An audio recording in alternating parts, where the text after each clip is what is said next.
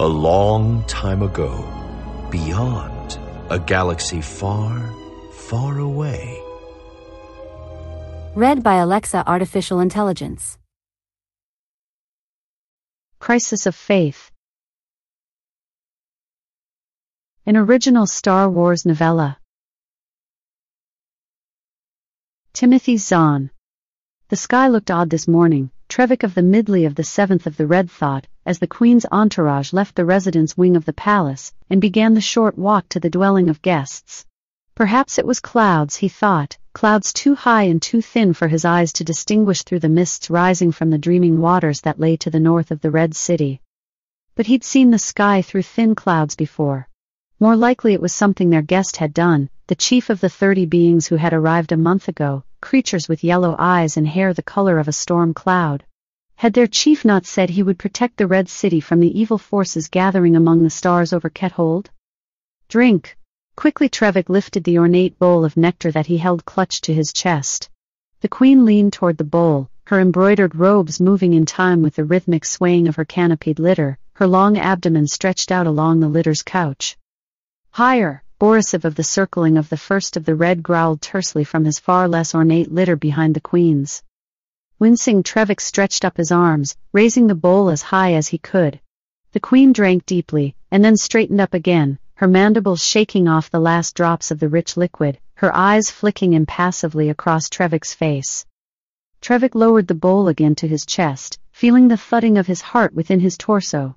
Being selected to act as the Queen's bowl carrier was the highest honor any Midley could achieve. It was as if all the Midlis on Quethold stood behind him, just as all the circlings stood behind Borisov. The last thing in the world he wanted was to fail, and through that failure to bring shame to his family. Straighten up, Borisov continued in the same low, grouchy voice. Watch the workers. Duplicate their stance. Trevik swallowed, a quick flush of shame flickering across his heart. He'd been told all this earlier of course, but in the heat of the moment he'd forgotten. Now he looked over at line of workers carrying the queen's litter. There were eight of them, their torsos held nearly vertical despite the weight of the litter on their shoulders. Each worker's abdomen stretched out behind him, perfectly level with the ground, with his four legs moving in precise lockstep rhythm.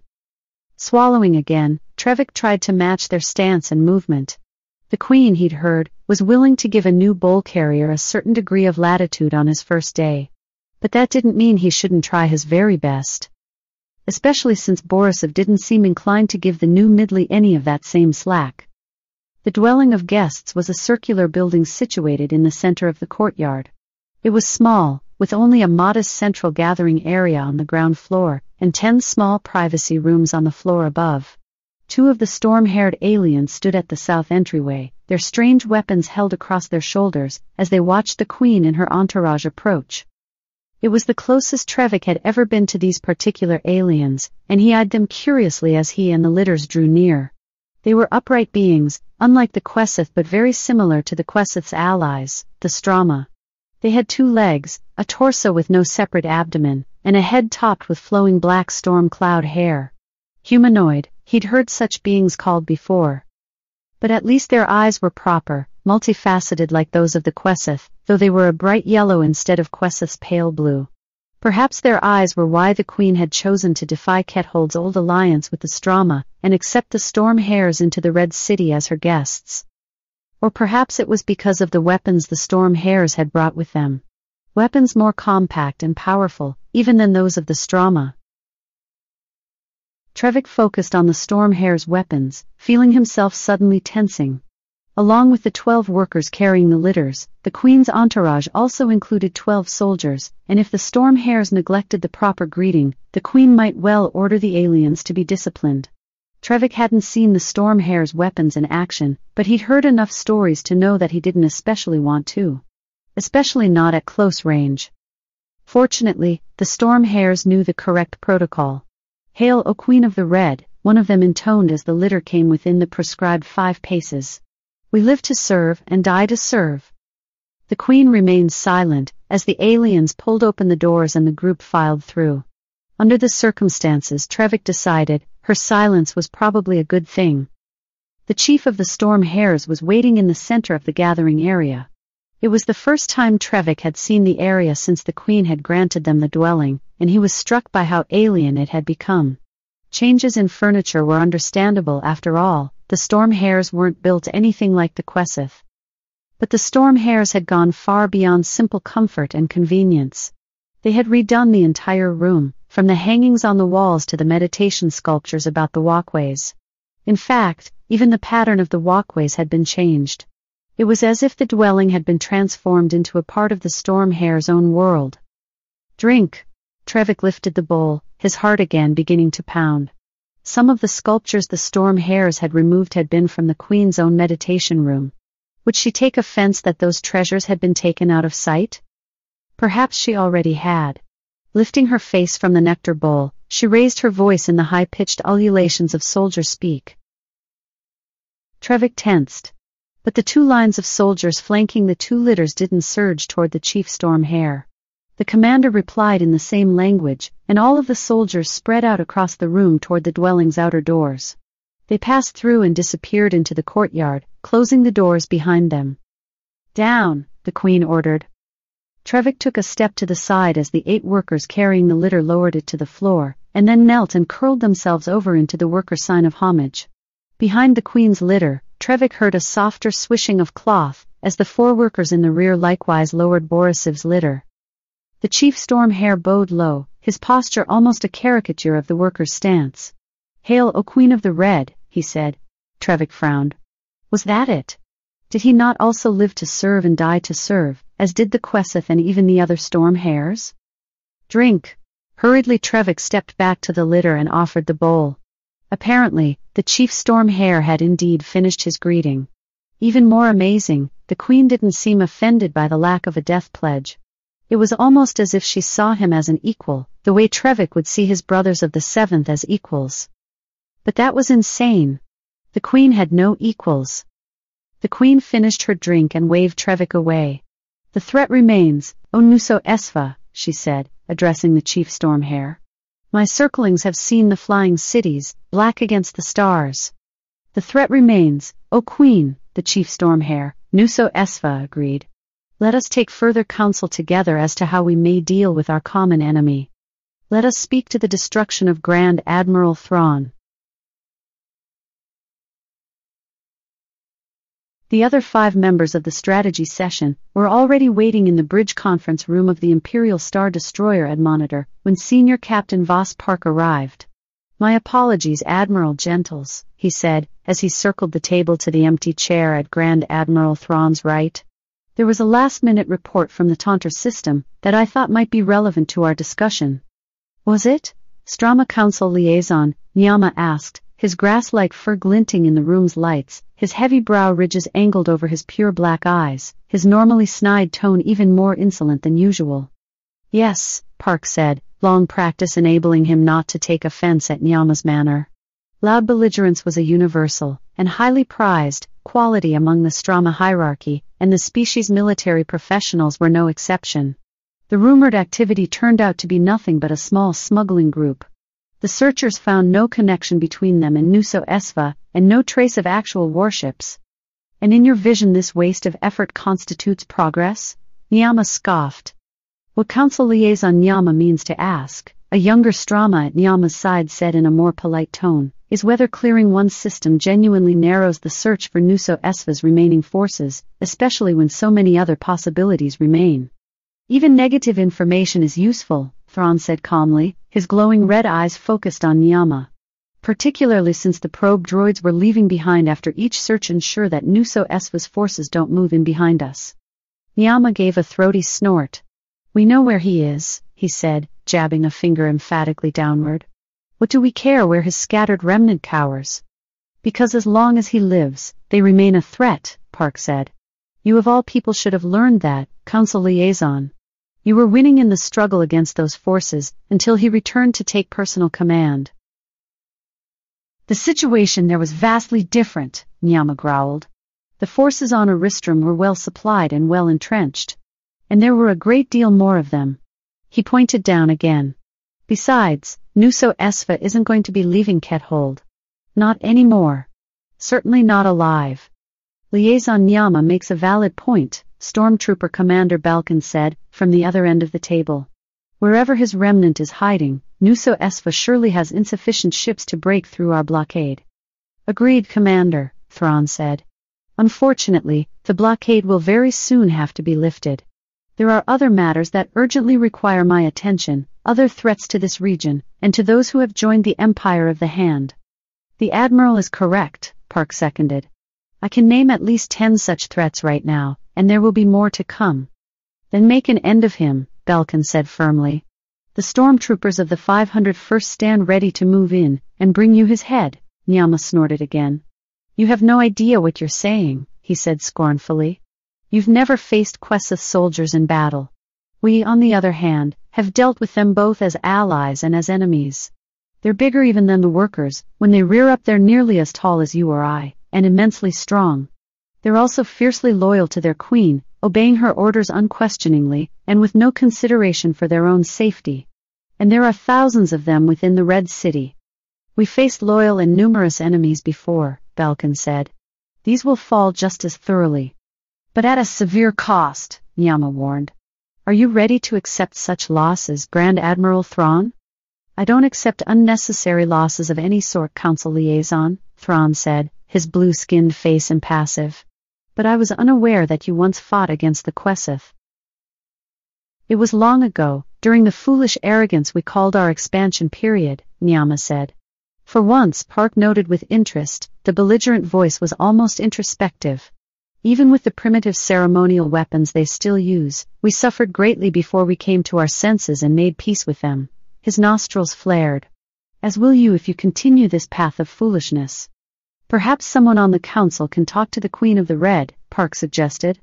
If you could get her to see reason, queens of Quesoth make their own reason, Nyama said. Whatever her logic for accepting Nuso Esva into her care, she will not be moved from it. Then she will suffer, Thrawn warned. We all suffer, Nyama said flatly. Such is the way of life, Parck grimaced. The Quesoth would suffer, all right, like the twenty and more species that had already suffered under Nuso Esva's reign of terror. Ever since the alien and his people, the warriors he proudly called his chosen, had emerged from a still unidentified planet in the unknown regions, they'd been cutting a deadly swath through peoples, worlds, and even small federations.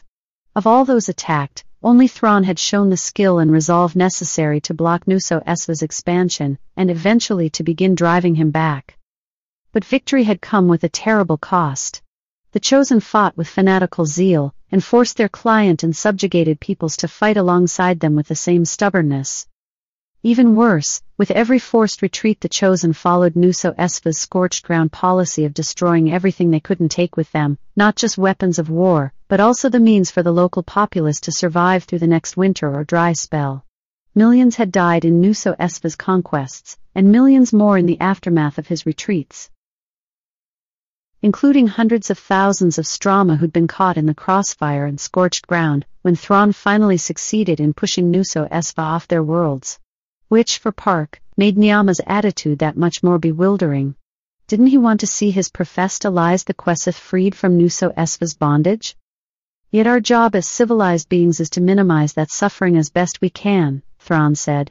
If he was bothered by Nyama's apparent lack of compassion, it didn't show in his expression or voice. I'd like to see the records of your wars against the Quesoth. With an insectoid species, even long past battles may give us insight, those records are old and fragmentary, Nyama said.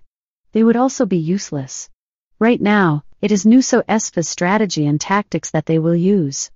He'll indeed be devising their overall strategy, Thrawn said, his tone thoughtful. But as Quesoth soldiers still use their ancient weapons, so may they also still hold to their ancient battlefield tactics. Beside Balkan, TIE Squadron Commander Baron Soontir Fel stirred in his chair, those umbrella shields they've got over the central part of the city are hardly ancient weapons, he pointed out. True, Thrawn conceded. Liaison Nyama may be right. We may indeed face a conflating of disparate tactics, a mixture that will be difficult to anticipate. He looked at Parck. We need information, Captain. More information, better information. We're working blind. How quickly the indomitable master warrior stumbles, Nyama said sarcastically. What Council Liaison Nyama means, the young conciliator spoke up again, is that timely information is of course, a necessary part of combat preparation.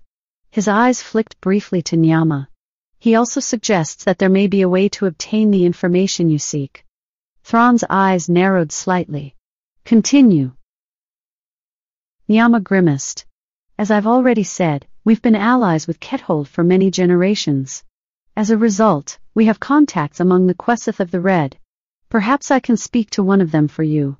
You already said they were unquestioningly loyal to their queen, Belkin reminded him. What good would talking to them do? I said the soldiers were loyal, Nyama shot back. The soldiers and workers are barely even intelligent, let alone able to make their own decisions. I never said that was the case with the circlings and midless. But they're still loyal, aren't they? Belkin persisted, I said they can think for themselves, Nyama all but bellowed. Are you deaf, you bald-skinned? What council liaison Nyama means, the conciliator interrupted hurriedly, is that there's a small but growing opposition to the Queen of the Red's alliance with Nuso Esva. If we can contact them, perhaps they can obtain the information you seek.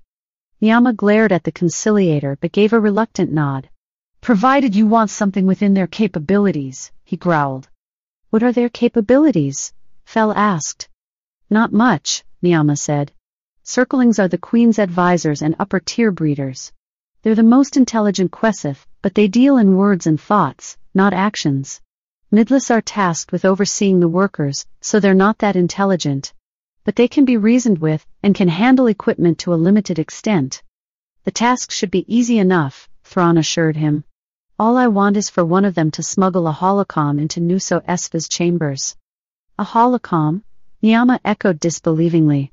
Nuso Esva had little of his own artwork with him when he fled to Quethold, Thrawn explained. Most of what he has will be from the Queen's collection. I need to see which pieces he's chosen. Nyama snorted and shook his head. Your obsession with art, Grand Admiral Thrawn, is more unsettling than your obsession with Nuso Esva himself. His obsession with both is what drove Nuso Esva off Aristram and gave you the freedom to be here today, Fel said. Nyama glared at him.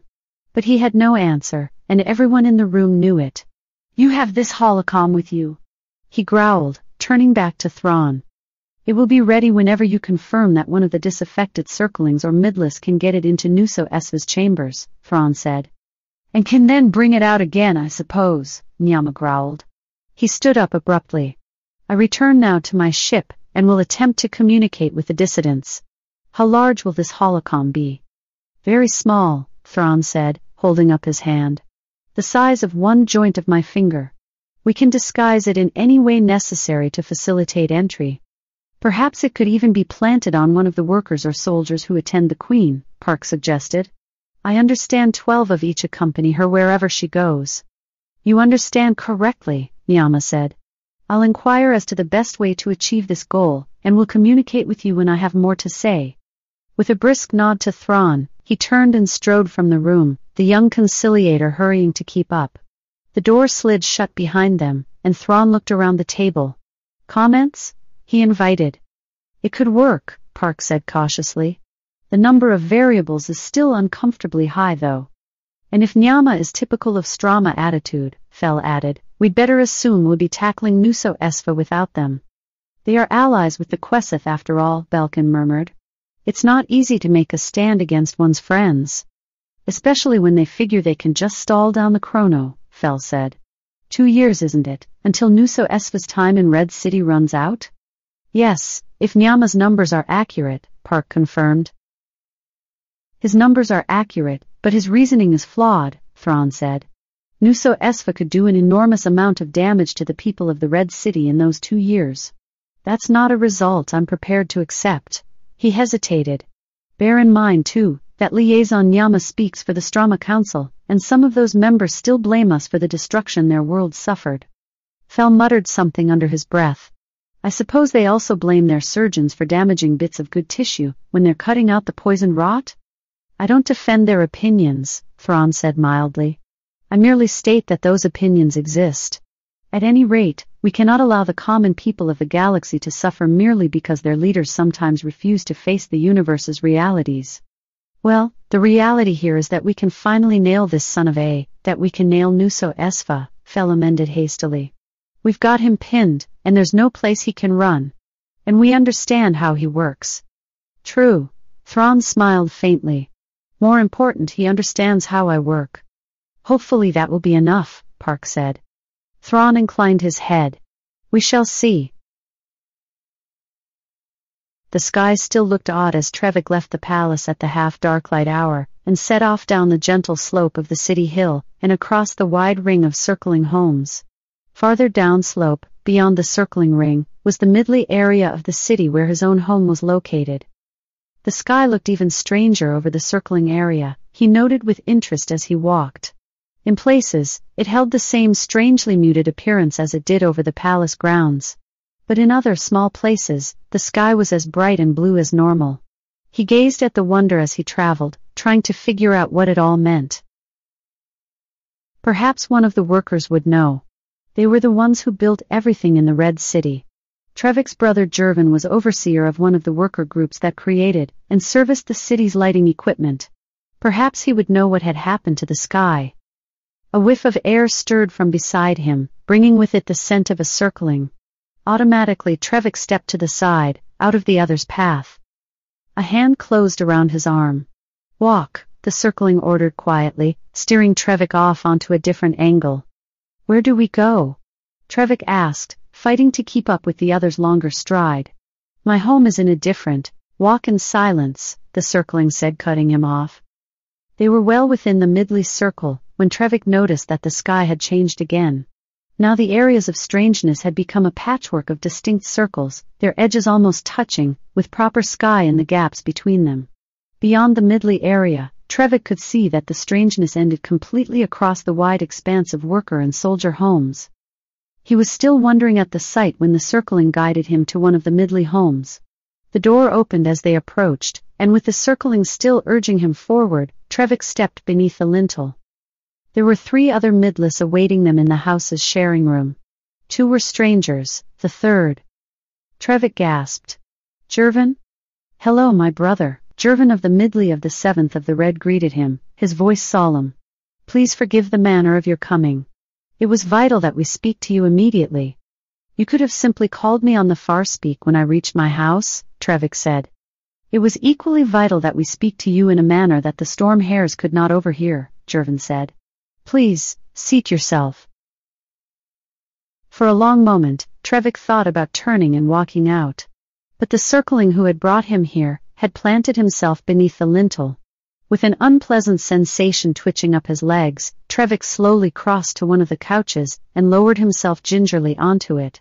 What is it you wish to say? he asked. He saw Jervin brace himself. We believe, my brother, that the Red City stands on the brink of destruction, he said. We believe that the Queen of the Red has been led by deceit into allying herself with Nuso Esva. Impossible. The word burst from Trevik's mouth without conscious thought. The Queen is all-knowing and capable of infinite depth of thought. No alien being could sway her mind to such an extent. Nevertheless, we believe that such has indeed occurred, Jervin said. We further believe that something must be done to prevent the imminent destruction of our city. Perhaps even our entire world. Trevik stared at him. What exactly are you saying, my brother? He asked carefully. I'm saying that the being Thrawn of the first of the Chiss of the Empire of the Hand is not the great enemy that Nuso Esva has named him, Jervin said. We have spoken to one of the Strama, who has revealed to us the true natures of Thrawn and Nuso Esva. And, and we, Jervin waved a hand to encompass the entire sharing room, have thus chosen to join ourselves with our Strama friends. With them and with Thrawn. Furtively, Trevik looked again at the doorway. But the circling was still standing beneath the lintel, blocking any chance of easy escape. Why are you telling me all this? He asked, turning back to his brother. Thrawn urgently needs information if we are to defeat Nuso Esva and free our queen from his grasp, Jervin said. You, my brother, are the only one who can obtain that information. Impossible, Trevik repeated, the word again escaping his mouth without thought. I'm a loyal Midley. More than that, I'm the Queen's own bowl carrier. You've been bowl carrier for a single day, one of the other Midless scoffed. Don't make it sound as if your entire past and family honor are at risk. My past may not be at risk, but my family honor surely is, Trevik insisted. Regardless, I cannot betray my queen in such a way. She is no longer your queen, the circling at the door rumbled. She has become merely a hand tool of Nuso Esva. I cannot and will not believe that, Trevik shot back. The queen seeks only what is best for her people, and for all the people of Quethold. He leveled two fingers at the circling. It is this Thrawn who is the enemy. I have heard Nuso Esva say so. Have you heard the queen herself say so? Jervin asked. Trevik turned back to him, a quick and scathing response boiling up from within him. Then he paused, the words unspoken. Had the queen actually said such words in his presence? Now that he thought about it, he couldn't remember her doing so. It doesn't matter, he said stubbornly. Nuso Esva is here, and he is the queen's guest. He is her captor, not her guest, the circling said. You would serve the queen better by allying yourself with us, than by standing idly by as he exploits her. You've offered no proof of that, Trevik insisted. You've offered no proof to the contrary, Trevik hissed. Your challenge is useless. How does one prove a negative? By taking the holocam our Strama friends have given us, Jervin said, his voice low and earnest. By taking pictures of the Queen and of Nuso Esva, and of the artwork with which he has decorated the dwelling of guests, so that we may learn the truth, Trevik blinked. The artwork. Thrawn is able to read the hidden hearts of people through their choice of artwork, Jervin said. Or so the Strama claims. The pictures will also prove that the queen is with Nuso Esva of her own free will, the circling added. If indeed she is. If she allies herself freely with him, then we shall cease our efforts here, Jervin assured Trevik.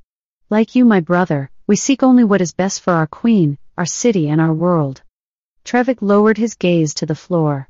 The queen had accepted Nuso Esva as her guest, he was sure of it but there was no way to prove that to Jervin and the others, except by doing what they asked. Very well, he said, the words stinging his throat. Where is this holocam? Jervin rose from his couch and pulled a small, flat object from one of his vest pockets. Here, he said, laying it across Trevik's hand. Trevik frowned. The device was smaller than even the smallest of his fingers. This is a cam. It is, Jervin confirmed. You'll note it has the same texture and color pattern as your official bowl carrier vest. Once secured there, it will be invisible to even the most strong-eyed observer. He was right on that one, at least Trevik had to admit. The cam would blend in perfectly. Whoever this Strama was, he knew precisely how a bowl carrier's vest looked. How do I operate it? You touch the upper right corner as you arrive at the dwelling of guests, Jervin said. The cam itself will do the rest and make certain that it faces each piece of Nuso Esva's artwork during the time you're in the dwelling, the circling added. I will, Trevik drew himself up. And I will bring proof that the Queen has indeed chosen Nuso Esva as our ally. Then will you cease this foolishness? If you bring back such proof we will cease, Jervin promised. But if the proof is of her captivity under Nuso Esva's strength of mind, then our opposition to his presence will continue, Trevik grimaced. How does one prove a negative? But it was clear that this was the best he was going to get. I will bring the cam back at this hour tomorrow, he said, rising from the couch. And then you will cease. Agreed, the circling said, finally stepping away from beneath the lintel. Farewell. May you eat and sleep deeply. May you eat and sleep deeply, Trevik replied with a sinking heart. A minute later he was once again walking beneath the strange sky, heading toward his home. Surely he was right. Surely the queen had chosen Nuso Esva as her ally of her own free will and depth of thought. But if she hadn't, what did that mean for her? What would it mean for the rest of the Quesoth? More immediately, what would it mean to Trevik if he was caught spying for Thrawn? He had no way of knowing. But he was certain that it would not be pleasant. Trevik slept poorly that night, and his food was equally unsatisfying. He woke early, groomed himself with extra care, and made certain he was at the palace a few minutes earlier than required.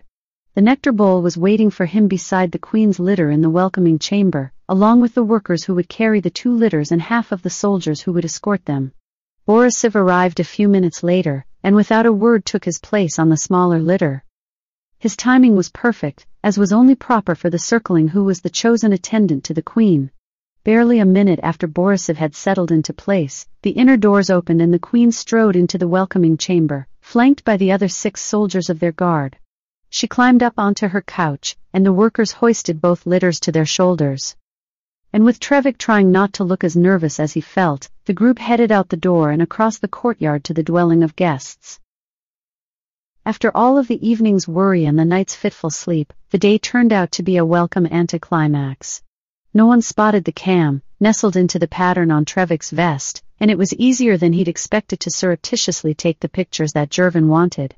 By the time the queen recalled her soldiers from their defensive ring outside the dwelling and the group returned to the palace for her midday meal, he had managed to face the holocam toward every one of Nuso Esva's chosen artworks. After the meal, when they had returned to the dwelling for more talk with Nuso Esva, he made sure to take a few more pictures. There was one other big difference between Trevik's first and second days as the Queen's bowl carrier. The day before, his mind had been fully occupied with keeping himself motionless and the bowl level. Today, after all those strange things Jervin had said, he made an effort to listen to the conversation. It was confusing. That didn't surprise Trevik, this was the Queen of the Red after all, along with an alien she found intelligent enough to spend hours conversing with. Their talk was probably above even the wisdom and intelligence of a circling, let alone a mere midley like himself. But the parts he did understand were disturbing. There was talk of shuttles, and of the building of fighter aircraft, and of weapons that were either hidden or soon would be. There was talk of umbrella shields and traps, and more hidden weapons. And there was a great deal of talk about death. But none of that was important. What mattered was that the queen was clearly not a prisoner of Nuso Esva and the rest of the storm hares. Later that evening, as he returned the cam to Jervin, he told his brother exactly that. Jervin said nothing, except to reaffirm his promise that he and the others would end their opposition to the queen if the record bore out Trevik's own observations. His unexpected and unwanted mission finally ended, Trevik again made his way to his home.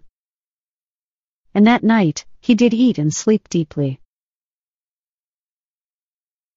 The recorder erupted with a bewildering cacophony of squeaks, clicks, and squealings. Go through the dwelling doors, Nyama translated, his ears twitching with concentration as he listened to the recording their circling contact had delivered an hour ago. Surround and protect the guests. There was another squeal. We obey the queen, Nyama translated. There was a faint scuffling of feet, then the sound of opening and closing doors. And they're gone, Nyama added, leaning back in his seat. Everything else from now on should be in Quesoth common speak. Which I presume you understand. We do, Parck said, looking at Thrawn at the head of the conference table. The Grand Admiral's glowing eyes were narrowed, his full attention apparently on the photos of the dwelling of guests' artwork that the secret recorder had also provided. What do you know about soldier speak, Liaison Yama? Parck asked as he keyed for a quick search of the audio track. The Strama gave a snort. Obviously I can understand it, he said. What else is there to know? What Council Liaison Nyama means, the conciliator put in, is that there is nothing more that anyone except a Quesoth queen and soldier can know. It is a highly secret language. Yet you know it, Parck pointed out. So do several of our Strama recruits. Including two of my stormtroopers, Belkin said. And will understanding gain you anything? Nyama shot back. I tell you right now that it will not. We fought the Quesoth, Captain Parck. All that an understanding of soldier speak will gain you, is the brief advantage of knowing which of your troops will be the next to die. Which can also be useful, Thrawn said, looking up from his datapad. More important, understanding a language is the first step toward speaking or otherwise reproducing it. No, Nyama said flatly. There's no reproducing of soldier speak. Believe me, Admiral Thrawn, we tried. That was a long time ago, Thrawn reminded him. We have resources that weren't available to you back then. There's no reproducing of soldier speak, Nyama repeated, his tone sharper this time. Queens have a unique set of vocal cords and resonance cavities, which even soldiers themselves don't have. Besides that, soldier language utilizes at least five different resonances and pitch variants, not to mention an entirely different vocabulary from common speak. The 14 loudspeakers they've set up beneath the umbrella shield zone have to be specially designed to handle that entire range. So they don't use comlinks in battle? Fel asked. Weren't you listening? Niama ground out. I said they needed special loudspeakers. No comlink ever built can even come close to handling the necessary frequency range. Their speakers are simply too small. Yes, we heard you, Fel said. So if we can knock out the loudspeakers, we'll cut off all communication between the Queen and her troops. For all the gain that will bring you, Niama said contemptuously. They'll just continue to follow their previous orders. Most likely something simple like kill all the attackers. There may be other ways to exploit that sort of communication system, Thrawn said. Niama snorted. If you think that, wait, here comes more soldiers speak, Parck interrupted as the computer caught the language keys. He turned up the volume, wincing as the squealing sounds again assaulted his ears. The monologue was short. Liaison Niama? Parck invited. Nothing useful, Niama said. Soldiers, escort your queen to the palace. I thought all the soldiers were outside, Fel said. There are air vents near the ceiling, Thrawn said, his eyes back on the pictures the holocam had taken. They can hear her commands through those. But now Parck could see that the tension lines in his commander's face had smoothed out. You found something, Admiral? he asked. I believe I may have found the solution, Thrawn said, laying the datapad aside. From the artwork Nuso Esva has chosen to surround himself with, I anticipate he'll deploy most of his forces at the western edge of the city, clustered around Setting Sun Avenue. Surreptitiously, Parck looked at Niama. Thrawn's unique ability to read a species' deepest psychological core, by studying its artwork was one of his greatest strengths, enabling him to anticipate his opponent's moves right down to their likely battlefield tactics. New allies seeing it demonstrated for the first time inevitably reacted with surprise, awe, or disbelief. Niama was apparently going for option three. Brilliantly anticipated, the Strama said sarcastically. Of course he'll concentrate his forces there, that's the only spot on the perimeter where your juggernaut heavy tanks can enter the city. Everywhere else Nuso Esva's umbrella shields are angled at the edges to block vehicles of any size. Which suggests setting Sun Avenue as the entrance to a trap. Belkin suggested. Indeed, Thrawn agreed calmly. Because the area won't be guarded solely by Quesoth soldiers. He'll also have a number of heavy weapons emplacements concealed along the route, waiting for our juggernauts. As our forces enter the city, he'll angle the umbrella shields downward along the route, protecting the shield's generators from the juggernaut's fire, as well as preventing the tanks from straying off that path. Once the juggernauts have penetrated a predetermined distance into the city, he'll blast the first and last ones in line, thereby trapping all the others. At that point, he can destroy them at his leisure. Parck nodded, a sour taste in his mouth. It was a tactic they'd seen Nuso Esva use to devastating effect in previous encounters against some of the Empire of the Hand's other allies. So how do we counter it? he asked. We first let him think his plan is working, Thrawn said. That means sending the line of juggernauts in as he expects. His eyes glittered. But before he can launch his attack, we destroy the trap. Allow me to guess, Nyama growled. Squadron Commander Fel and his oh-so-expert TIE pilots fly in through the gaps between the umbrella shields and blast the hidden guns. You scoff, but it's actually quite possible, Fel said. The shields don't overlap nearly as well as they should. There are numerous gaps between them, including at least one along one of the steepest parts of the main city hill, that's big enough to fly through if we come in at just the right angle. Once we're in and below the level of the shields, everything but the palace and palace grounds should be wide open to us. That assumes your pilots are able to insert at the necessary angle, Niama countered. In the heat and flurry of battle, such precision would be impossible, Fel shrugged.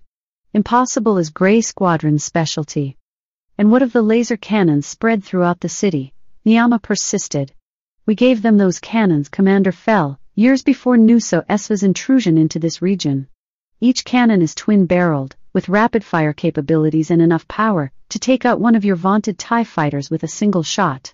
And they have massive forward shield plates, which makes them nearly impossible to destroy along their own fire lines. But they have only manual targeting, Thrawn reminded them. And the very shields that protect them also make them heavy and unwieldy. Even Nuso Esva's most expert gunners will have trouble with TIE attack speeds. Unless the TIE is coming straight at them, as is the case with Commander Fel's scenario, Niama said acidly. No, Admiral Thrawn. Trust me, your TIE fighters will be useless in this battle. Perhaps, Thrawn said. We shall see. We shall see? Niama echoed. Tell me, Admiral, if the Admonitor's turbolasers are incapable of penetrating the shields, your TIEs certainly won't be able to do so. What then will you have them do? Destroy the homes of the workers and soldiers that lie outside the shield zone? We do not make war on civilians, Liaison Niama, Thrawn said, his voice suddenly cold and brittle. A fact you well know. For a second Niama's antagonism seemed to waver. Then, his natural Strama leadership attitude reasserted itself. Then what will they do? He demanded. As Commander Fel has already stated, there are gaps between the shields, Thrawn said. While the juggernauts move into the city, the TIEs will be shooting through those gaps with the goal of demolishing one or more of the shield generators. Generators that are protected by the very shields they create? Niama scoffed. You can't hit the generators unless you're already beneath the shields. Unless it happens that a gap between two shields opens up a targeting vector to a third, Thrawn pointed out. I admit the probability is low, but as Commander Fel pointed out, the coverage is not as good as it would have been if Nuso Esva had had more shields available. And if such an attack succeeds, the TIEs will be in position to take full advantage of the situation. But no, the downfall of Nuso Esva's plan will not be our TIE fighters, but our stormtroopers. Your stormtroopers. Across the table, Balkan stirred at the implied slight against his forces. Thrawn's hand twitched a warning, and the other subsided.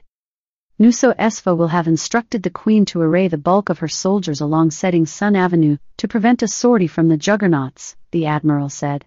We'll therefore send a small stormtrooper force into the city southwest of the main assault, angle up toward the Juggernaut line's southern flank, and attack the Avenue's shield generators from behind.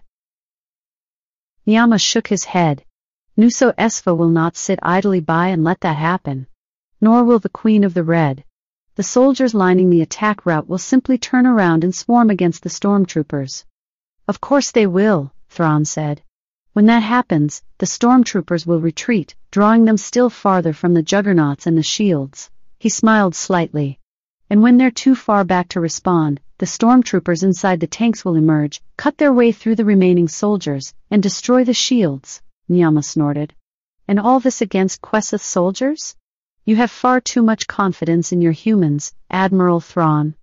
The stormtroopers of the 501st consist of humans and non-humans, Thrawn reminded him calmly including a number of your own people. Not anymore. Abruptly, Niama stood up. I've heard enough.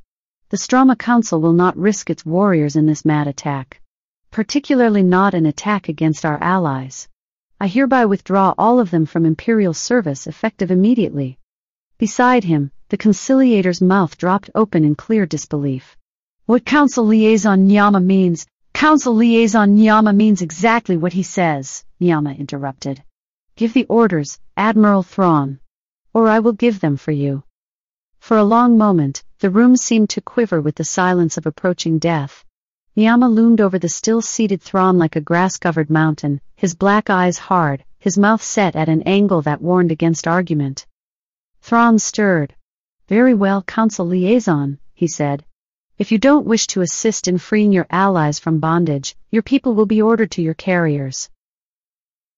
What I don't wish is for my people to die for nothing, Niama ground out. And it will be for nothing. In two years Nuso Esva and the remnant of his chosen will find themselves masters of a deserted city. If at that time you still insist on having your vengeance, we will gladly march in alongside you and sing a song to your honor as you destroy him. But I won't waste my people in a useless and futile battle. He glared at the conciliator, as if daring the younger Strama to dare try to soften his words.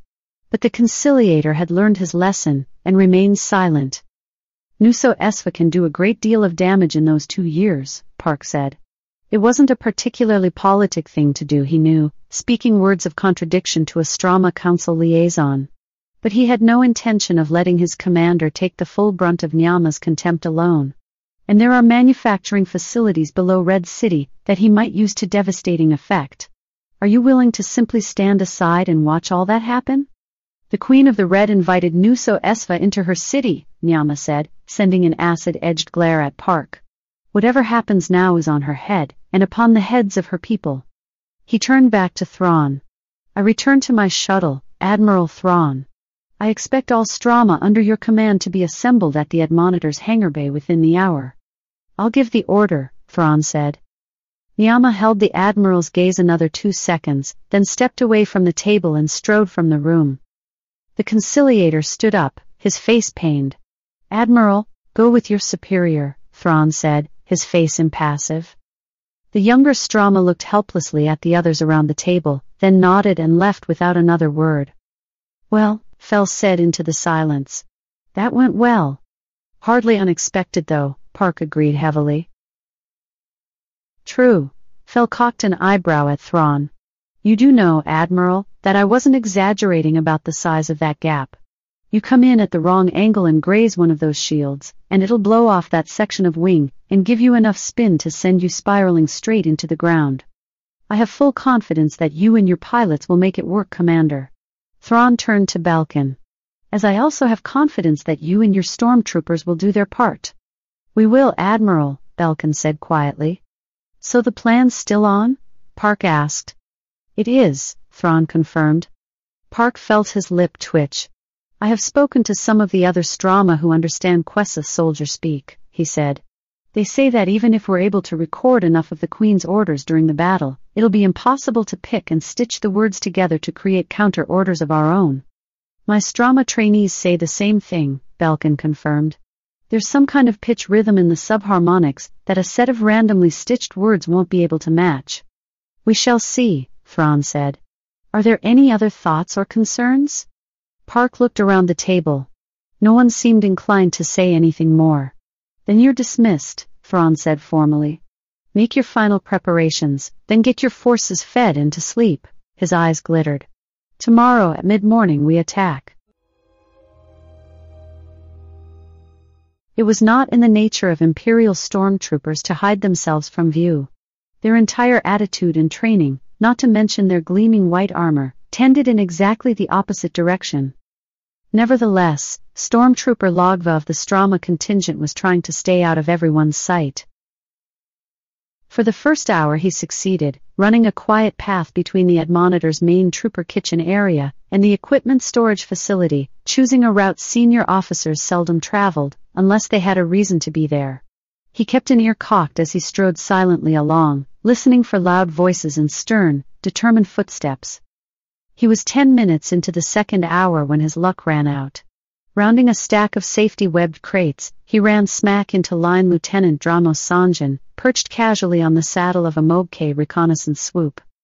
Stormtrooper Logva, Sanjan said with an air of clearly artificial casualness. You seem to have missed the order that all Strama aboard the Admonitor were to report to the number 3 hangar deck for disembarkation. My apologies, Lieutenant, Logva said, striving for the right mix of surprise and chagrin. I've been having trouble with my hearing lately. Really? Sanjan said. You didn't seem to have any trouble with Commander Balkan's order to report to the practice range earlier this afternoon, Logva grimaced. Sanjan had him, and there really was no point in carrying on the charade any longer. I heard a rumor that all the Strama were being taken off in advance of the attack, he said.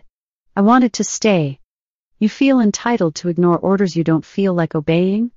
You need me, Lieutenant, Logva said, painfully aware that he was walking on extremely thin stone here. Purav and I are the only ones in the assault force who understand Quessa's soldier speak. We're the only ones who can give you any advance warning of what the Queen of the Red is ordering her forces to do. Yet Purav left the Admonitor as ordered, Sanjan said. Are you saying he doesn't have the same loyalty to the unit that you do? Purav has a family, and a strong family honor that he must uphold, Logva said. Disobeying his orders would shame them all. Whereas you're an orphan who has no one to shame? I'm an orphan who will dishonor no one but myself, Logva corrected. I'm willing to accept that shame. Strama discipline can be harsh, Sanjan warned. Imperial discipline can be even worse. I understand, Logva said. Discipline or discharge me as you must, Lieutenant. But I beg you don't do either until after tomorrow. Sanjan studied Logva's face. You feel that strongly about this battle? The Quesoth are Strama allies, Logva said. More than that, I spent two years in the Strama diplomatic enclave at the edge of the Black City. I like these people, and I don't want to see them destroyed. And you think that likely? If Nuso Esva isn't stopped, it's the only possible outcome, Lagva said. If he succeeds in holding the Red City, it'll be only a matter of time before he also takes the White City, then the Black City, and then the entire planet. And you want to see him stopped? Yes, sir, I do. Even at the risk of your own life and honor? I'm an Imperial Stormtrooper, Lieutenant, Lagva said. I live or die at the pleasure of my superiors and my commander. And if it pleases those same superiors for you to sit this one out? Lagva swallowed hard, wishing he could read Sanjin's face. But human expressions were always so hard for him to penetrate. Then I will resign my commission and accompany my former unit to the surface as a civilian, he said. Stowing away aboard the transport if need be. For a dozen heartbeats Sanjin just gazed at him. This hearing problem of yours, he said at last, comes and goes, does it? It took Lagva a moment to figure out what Sanjin was talking about. And there was a strange look the human's eye. Yes sir it does, he said. As I said earlier. Sounds serious, Sanjan cut in. You'd better report to the medical bay. I'll let the Strama liaison officer know that you'll be remaining aboard until the diagnostic droids have come up with a reading and a course of treatment. He cocked his head. I'm sure you'll be ordered to remain in the bay until the assault transports have all launched at mid-morning tomorrow. Hopefully, my hearing will be functional when that order is given. Lagva bowed his head. Thank you, Lieutenant. Don't thank me yet, Sanjan warned. Better yet, don't thank me at all. If we're both still alive this time tomorrow, Captain Parck will probably flay both of us alive. That is, if Commander Balkan doesn't get to us first. He gestured. Get to the medical bay and then get some rest. One way or the other, tomorrow is likely to end badly. It was mid-morning, and Trevik was once again holding the nectar bowl at the Queen's side, when one of the storm hares came unexpectedly into the dwelling of guests, with an urgent report. The forces of Grand Admiral Thrawn had left the Star Caravan and were moving toward the edges of the Red City. Excellent, Nuso Esva said, with an almost eager satisfaction in his voice. All is prepared. All is prepared, the other storm hare confirmed. Nuso Esva turned to the queen. Your forces are also arrayed as I ordered, O queen? Trevik's eyes flicked sideways to the queen's litter. The queen's soldiers, as Nuso Esva had ordered? had ordered. Such blatant effrontery should have earned Nuso Esva words of sharp rebuke, possibly even death at the hands of the soldiers standing their usual guard outside the dwelling. But to Trevik's even greater surprise, the queen made neither response. They are so arrayed, she said instead. You are certain your weapons can stop the invading forces? They will do more than simply stop them, O queen, Nuso Esva said with grim satisfaction. Today is the beginning of your final dominion over this world. Again, Trevik looked sideways at the queen. But this time, his surreptitious glance was accompanied by a surge of unpleasantness that curled through him like a plume of black smoke. What did Nuso Esva mean by dominion? In two years the queen of the white would arise, the air would change, and the queen of the red would die. The circlings would go into hibernation in the lower citadel of the palace, where they would arise and breed a new queen, when their part of the cycle came again. Once the citadel had been sealed, the midless soldiers and workers would start the long journey to the White City. There, those who survived the ordeal would join in with the Queen of the White's offspring. Eighteen years later, the Queen of the Black would arise, and the cycle would begin anew. But the Queen of the Red, the current Queen of the Red, would still be long dead. What could Nuso Esva possibly mean by speaking to her of dominion over Quethold? Trevik had no idea. He also had no doubt that, whatever the meaning, he wasn't going to like it. The eight transports put down at the edge of the Red City, landing in a widely spaced semicircle in the fields, just outside the outermost ring of worker homes. The arrangement of the semicircle was typically Thrawn, Fel saw as he and his three squadrons of TIE fighters flew cover over the landing site. Setting Sun Avenue, the road that led due east into the city, was the designated entry point, and Fel had known commanders who would have automatically centered the force on that vector, so as to provide maximum flanking cover to the main thrust. But Thrawn did things with a bit more subtlety. The semicircle was centered instead on a creek that flowed west-southwest across the city, crossing the line of transports about half a kilometer south of Setting Sun Avenue. The gently sloping banks of the creek offered another wide entry point, one that a clever and unconventional commander might choose to exploit. It was certainly a tactic Thrawn might use, and one Nuso Esva would surely anticipate. Sure enough, Fel could see movement now in the inner parts of the city, the midly and circling areas protected by Nuso Esva's umbrella shields. Some of the Quesoth soldiers who had been deployed there were leaving the center city and moving down the hill along the creek bed, toward the handful of natural strongpoints on the banks. Fel smiled tightly. Nuso Esva didn't know that most of the transports arrayed against him, including the one positioned along the stream bed, were just for show. Commander Fel? Thrawn's voice came through Fel's helmet comlink. No resistance so far, Admiral, Fel reported. I have soldiers redeploying to the stream, but so far everyone's staying well back inside the shield zone. Any of the laser cannons and evidence? Fel took a moment to glance at his fighter's compact tactical board, wishing briefly that he was in his usual TIE interceptor with its better instrument array. But of course the newer, sleeker interceptor wouldn't have worked nearly so well with this particular mission. Nothing visible, he said. Shall I make a pass across the larger holes in the shield array, and see if I can draw some fire? Not yet, Commander, Thrawn said with that mixture of respect, patience, and amusement that Fel had noted the Grand Admiral always seemed to use with him. Are we intercepting any of the Queen's orders yet? Negative on that too, sir, Fel said.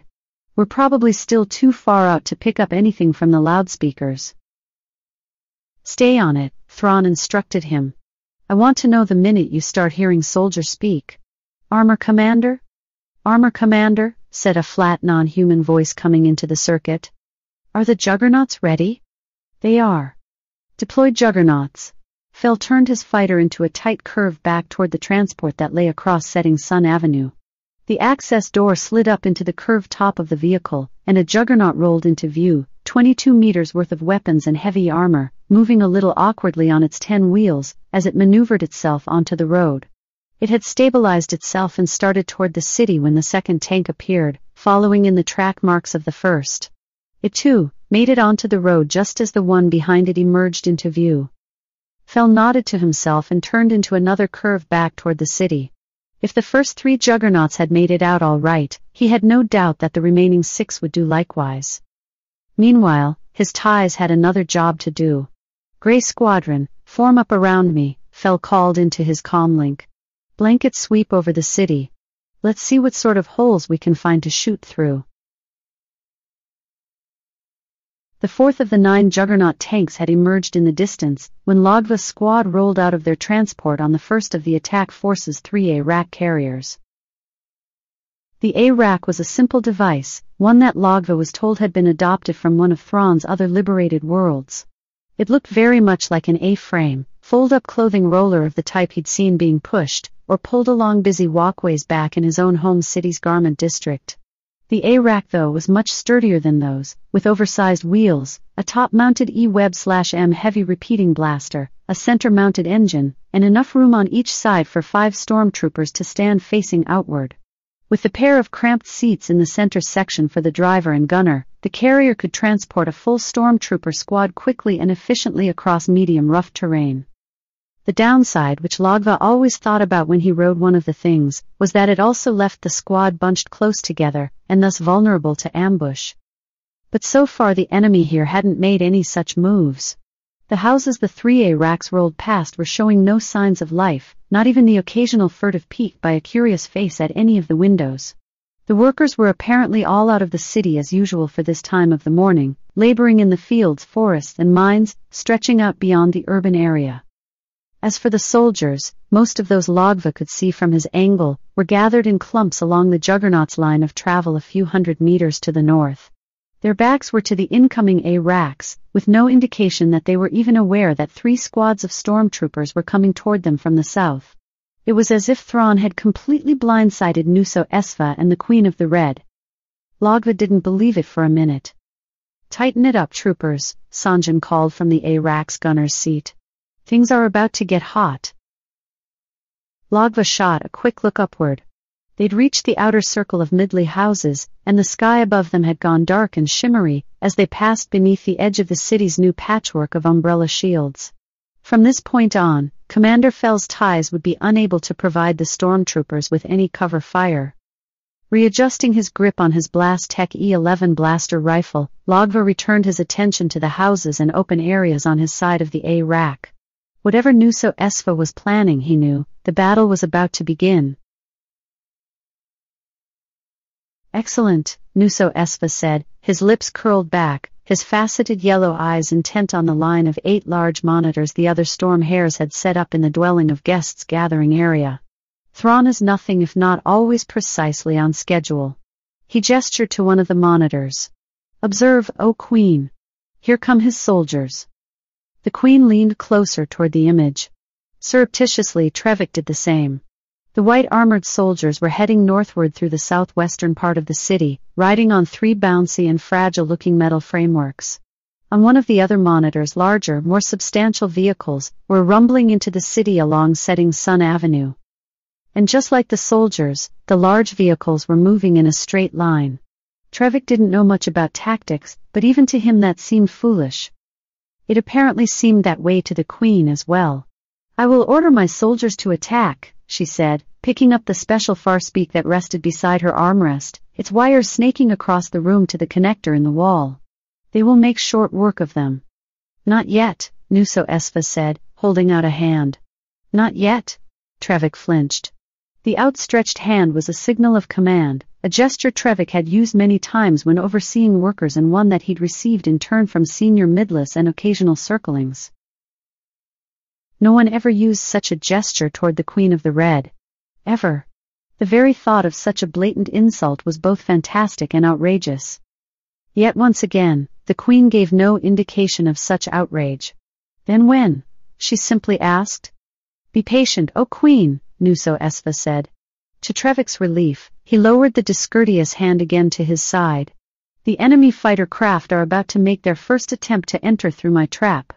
When they do, my soldiers will open fire with the blaster cannons I set up in concealment, the guns my workers set up in concealment, the queen corrected him. Nuso Esva's eyes might have glittered with new fire. Trevik wasn't certain. The cannons your workers set up, he amended coolly. Once they open fire, destroying or scattering the fighter craft, the cannons that I, he inclined his head, the cannons that your workers set up along Setting Sun Avenue, will destroy the first and last juggernauts in line. Then you will order your soldiers to destroy the stormtroopers. All is as I predicted. Nuso Esva turned his eyes on Trevik. Exactly as I predicted, he added. Yes, the queen said, and out of the corner of his eye Trevik saw her turn to him. Automatically he lifted the bowl as he likewise turned to face her. But to his surprise she didn't drink. To his even greater surprise, she continued to stare at him. O queen? he asked, not knowing what else to say. Nuso Esva of the first of the storm hares did indeed predict all, she said. You, Trevik of the Midley of the seventh of the red, have betrayed me. Trevik froze, a horrible flood of fear and shame exploding inside him. She knew, she knew about his brother Jervin, and the others who'd been in the house that evening. She knew about the cam Trevik had brought into the dwelling of guests. She knew that Trevik had given that cam to his brother, who had then given it to the enemy Thrawn. And Trevik knew that he was dead. The queen would call in her soldiers from outside, and they would kill him. Calm yourself, O queen, Nuso Esva said calmly. You're frightening him. At any rate, it's hardly betrayal when his actions are a deliberate and necessary part of a plan. His actions may have been a part of your plan, the Queen said, still staring at Trevik. But in his hidden heart, the Midley committed treason against his queen. We thought he was controlling you, Trevik breathed, finally finding his voice.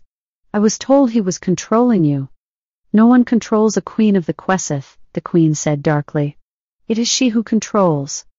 Which you should have realized from the beginning, Nuso Esva said. How else do you think that Circling was actually willing to pretend to treason? He acted that way under his queen's orders, so that he could persuade you to take the pictures I wanted Thrawn to have. Trevik tore his gaze away from the queen's stare. To persuade, he began weakly. Pictures of these, Nuso Esva said, waving a hand toward the walls of the gathering area. Even with his alien face and voice, it was impossible for Trevik to miss his deep and malicious satisfaction. Artwork carefully selected to lead our oh-so-clever Grand Admiral to exactly the wrong conclusions about my strategy. Trevik could feel his breath coming in short, painful gasps. Jervin had also said that about Thrawn, that in artwork he could read the hidden hearts of people. Trevik had accepted his brother's word, but he had never truly believed it. Now as he felt Nuso Esva's triumph wash over him, he knew that it was indeed true. You don't believe it of course, Nuso Esva continued. No one does. But rest assured, Thrawn is able to perform such magic. The Queen's own confidant and ally stayed aboard the star caravan long enough to confirm it. This time, his eyes definitely glittered. Before he pulled all of your Strama allies out of the battle. Which he would still have done without this Midley's betrayal the queen said. Calm yourself, O queen, Nuso Esva said again. Let us watch and savor the defeat of our enemy without these petty distractions. There will be plenty of time later to execute this Midley and his friends if you so choose. He turned back to the monitors. Besides, I dare say Thrawn will have another trick or two waiting behind his back. Watch, and see how I anticipate and destroy each of them. The sixth of the nine juggernauts had passed beneath the edge of the umbrella shields, and the stormtrooper force was nearly halfway to its target flank, when the order finally came. Commander Fel, you may initiate your attack pattern, Thrawn said. Let us see what exactly we have facing us. Acknowledged Admiral, Fel said, turning his fighter into a smooth arc back toward the western part of the city. Thrawn's assumption had been that Nuso Esva would close off the entire umbrella shield array, except in the western areas of the city. But even 90% sure assumptions needed to be checked out, and Fel's TIEs were the logical ones to do it. Especially when they had nothing better to do anyway. As usual, Thrawn had been right. Grey Squadron's sweep had confirmed that the rest of the city was completely covered, with gaps not even big enough to drop an MSE droid through. Only in the western sector, where Nuso Esva had set his traps, was there anything Fel could use. With the juggernauts and stormtroopers now in harm's way, it was time for the TIEs to persuade Nuso Esva to start springing those traps. As it turned out, the one-time warlord didn't need any persuading. Fel was passing over the lead juggernaut and starting to make his turn when the city below him erupted with laser cannon fire. Evasive. Fel snapped, twisting his fighter around as a bolt came through one of the shield gaps and burned past his portside wing. Not that his pilots really needed the warning. Target those lasers and destroy. He was cutting dangerously low across the forest of umbrella shields when he spotted the swarm of Quesoth soldiers appearing from concealment in the ring of workers' houses directly behind Lieutenant Sanjan's stormtroopers. The first warning was a burst of soldier speak from a concealed loudspeaker a few blocks away. Soldiers in concealment, Logva called out in translation. Rise and attack the white-armored invaders. Vex 6, one of the other stormtroopers snapped, pointing his E-11 back toward the edge of the umbrella shield zone. Looks like, must be a hundred soldiers, coming out of the workers' houses. Logva felt his mouth go dry. A hundred soldiers, against 36 stormtroopers. Not good. Got another 150 at Vec 3, someone else put in tautly. I guess they don't want us heading toward the palace. Lucky we didn't want to go in that direction anyway, Sanjan said with his usual calm. Here comes the Vec Null contingent. The words were barely out of his mouth when the western half of the city suddenly exploded with laser fire as a dozen concealed laser cannons opened up against the TIEs flying overhead. About time, Sanjin shouted over the noise. Iraq, stop, gunners, grab the E-webs. Kicker, find me some useful real estate. Logva turned from the large insectoid beings closing on their rear, their short swords and heavy maces glinting in the shield-muted sunlight, and peered across the landscape in front of them. There was the Vec Null contingent, just as Sanjin had said, another hundred or more soldiers who had left their places along the Juggernaut's insertion route, and were heading toward the stormtroopers and that was a direction Sanjan's assault force had been hoping to go in. Logva looked to the west. So far, that area was still clear of Quesoth. If Sanjan gave the order, and if they turned the A-racks and pushed them to the limit, they could probably get back out from under the umbrella shields, and into TIE cover ahead of all three groups of soldiers. But that would mean running. And Imperial stormtroopers never ran. Not when they had a job to do. Not even when they were outnumbered ten to one. Kicker? Sanjin prompted. Yes, sir, a stormtrooper from one of the other squads called back, his eyes on the portable sensor looped over his shoulder. One of the shield generators is in there. He pointed at a modest house just ahead and to the east. Next nearest is over there, he added, pointing to another house to the northwest. That enough, or do you want one more?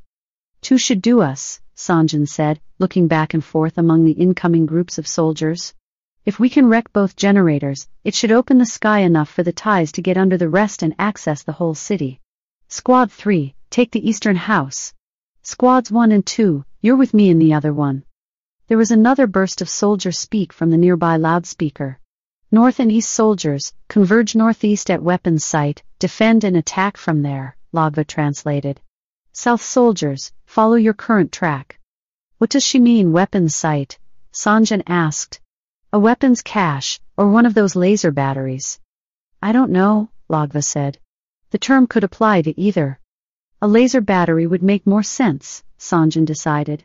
New plan, Squad 3 to Eastern House, Squad 2 to Northwest, Squad 1 with me. We'll go to ground somewhere, wait for them to tag the weapons site for us, and try to get in. Smoke grenades, two per enemy force. Everyone ready? Grenades, go. The grenades had just hit the ground when, in the distance, the rearmost juggernaut lumbering along through the city exploded. In the dim light filling the Admonitor's ground tack center, a second display flared unnaturally bright, and then went dark. Juggernaut 1 has been hit, General Toss reported. Cam out, telemetry data still moving but just barely. Another hit like that, and it'll be as dead in the mud as Juggernaut 9. Acknowledged, Thrawn said. Parck stole a sideways look at the Admiral. Thrawn was standing in front of the tack board, his eyes sweeping methodically across the myriad displays and status readouts. To all outward appearances he seemed as calm as always. But Parck knew better. The Grand Admiral's campaign against warlord Nuso Esva had been a long and bloody one, a road littered with betrayal and destruction, new allies and barely thwarted genocide. Now at long last, Nuso Esva's end was finally in sight. At least, all indicators pointed in that direction. The once proud conqueror was trapped on Quethold, with limited resources, no more than 30 of his most loyal followers, and only a single medium-sized ship, buried away out of easy reach in one of the mines north of the Red City. The remnants of his once powerful battle fleet were scattered across probably a million cubic light-years of space, where they would presumably wither and die once Nuso Esva was no longer there to command. And yet, Parck ran his eyes over the tack board again. Preoccupied with the stream of reports from the scouts searching for Nuso Esva's remaining ships, he'd been somewhat out of the data loop for the planning of the Red City attack. There were undoubtedly a few pieces of Thrawn's plan that he didn't know.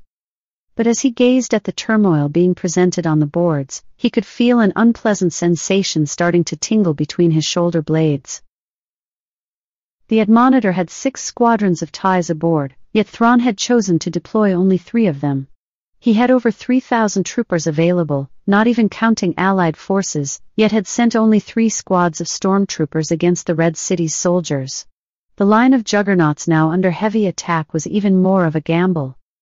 And Liaison Nyama had been right about the number of soldiers that Nuso Esva had available.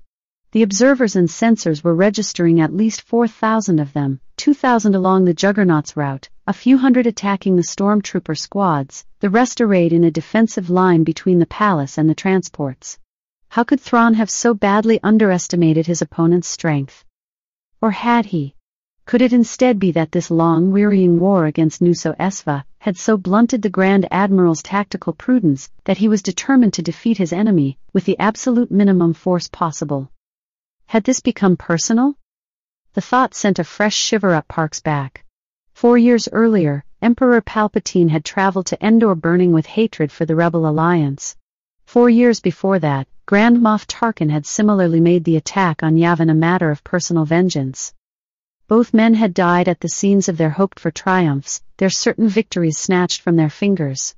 The Rebel Alliance had survived, and had gone on to turn much of their empire into the so-called New Republic. Parck had always assumed Thrawn knew better than to let emotion cloud his military judgment. Could he have been wrong? Patience, Captain, Parck jerked out of his thoughts. I'm sorry, Admiral, he asked carefully. You're worried, Thrawn said, his voice low enough to assure that his words would be for the senior captain's ears only. Worried about the operation, he looked sideways at Parck and by extension, worried about me. But observe. He pointed to one of the TAC display's city overlays. Scattered amid the bright red spots marking Nuso Esva's laser cannon positions, and the muted yellow dots of the umbrella shield generators were a dozen glowing blue lights. The Queen's loudspeakers, he said identifying them. The sensors in the TIEs, the juggernauts, and the stormtrooper A-racks are all listening for the distinctive sound of soldier speak.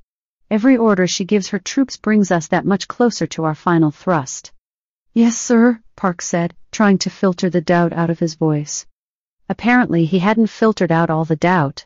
Patience, Captain, Thrawn said with a faint smile. Patience. As I anticipated, Nuso Esva said, his voice brimming again with satisfaction.